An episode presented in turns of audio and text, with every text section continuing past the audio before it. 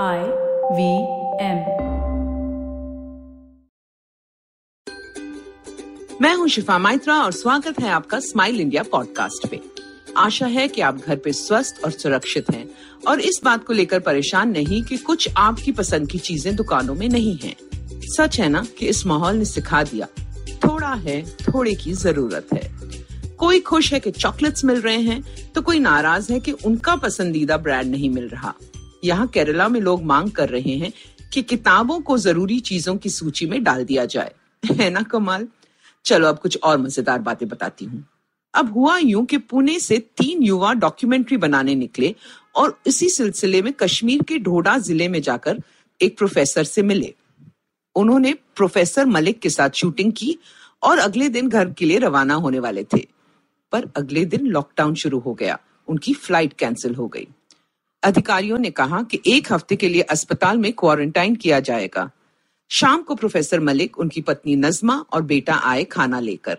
साथ ही उन्होंने इन लड़कों के परिवार वालों से बात की और वादा किया कि उनके बेटों का ध्यान रखेंगे। प्रोफेसर साहब ने अपने बेटे को भी उनके साथ रखा अस्पताल में। एक हफ़्ते बाद तीनों को प्रोफेसर मलिक घर ले आए और अब वो उनके परिवार के साथ रहते हैं।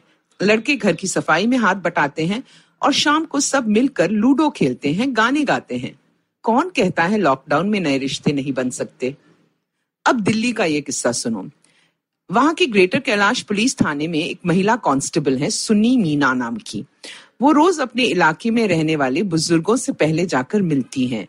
उन्हें किसी चीज़ की ज़रूरत हो तो मदद करती हैं। फिर रास्ते में किसी को बिना मास्क के देखे तो उन्हें घर भेज देती है।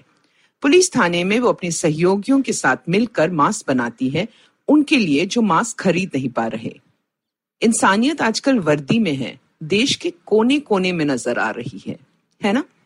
कुछ और पुलिस कर्मचारी कलकत्ता के दमदम इलाके में पहरा दे रहे थे और एक आवाज़ आई जिसने उन्हें रोका।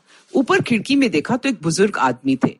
वो दौड़कर ऊपर गए। सज्जन ने उन्हें अंदर नहीं आने दिया। सोशल डिस्टेंसिंग के चलते। बयासी साल के शरद बैनर्जी ने बताया कि उन्हें कुछ नहीं चाहिए, वो तो पुलिस वालों को कुछ देना चाहते थे। अपनी उम्र के कारण वो खुद बाहर जाकर मदद नहीं कर सकते। इसलिए उन्होंने अपनी पेंशन की रकम से दस हज़ार का चेक काट के तैयार रखा था। पुलिस वाले भी हैरान हो गए बैनर्जी सर की हिम्मत देखकर। ज़ाहिर है उनके पास ज़्यादा नहीं था, पर जितना था उसमें से महामारी से परेशान लोगों के लिए वो देना चाहते थे। नेकी कितनी शक्लों में नज़र आ रही है सारे देश में। और अब कुछ खास आपके लिए। हो सकता है कि घर पे खाना बनाकर आप उकता गए हो, या किसी दिन मजबूरी में बाहर से मंगाना पड़ जाए। तो ऐसे में कुछ बातें ध्यान में ज़रूर रखिएगा। एक तो ये कि बाहर से कुछ भी कच्चा ना मंगाएँ, जो भी हो पका हुआ मंगाएँ। हो सके तो पैसे ऑनलाइन दे दो पहले ही, ताकि आपका खाना घर के बाहर रख दिया जाए। फिर जब आप अंदर ले आओ तो होटल की पैकेजिंग से खाना निकाल कर उसे अपने घर के बर्तन में डाल दो। उस पैकेजिंग को तुरंत फेंक दो और बाहर से आए खाने को दोबारा गर्म करो। फिर हाथ धोकर खाने में कोई हर्ज नहीं। और हाँ जब कभी भी देश के बारे में कुछ और अच्छी बातें पढ़नी या देखनी हो तो फेसबुक पे जाओ और गुड न्यूज़ इंडियंस का पेज ढूंढो। दिलचस्प पॉडकास्ट सुनने हो तो आईवीएम की साइट पे जाओ या आईवीएम को ढूंढो जहाँ से भी आप अपने पॉडकास्ट सुनते हो। अगली बार तक घर रहो, सुरक्षित रहो।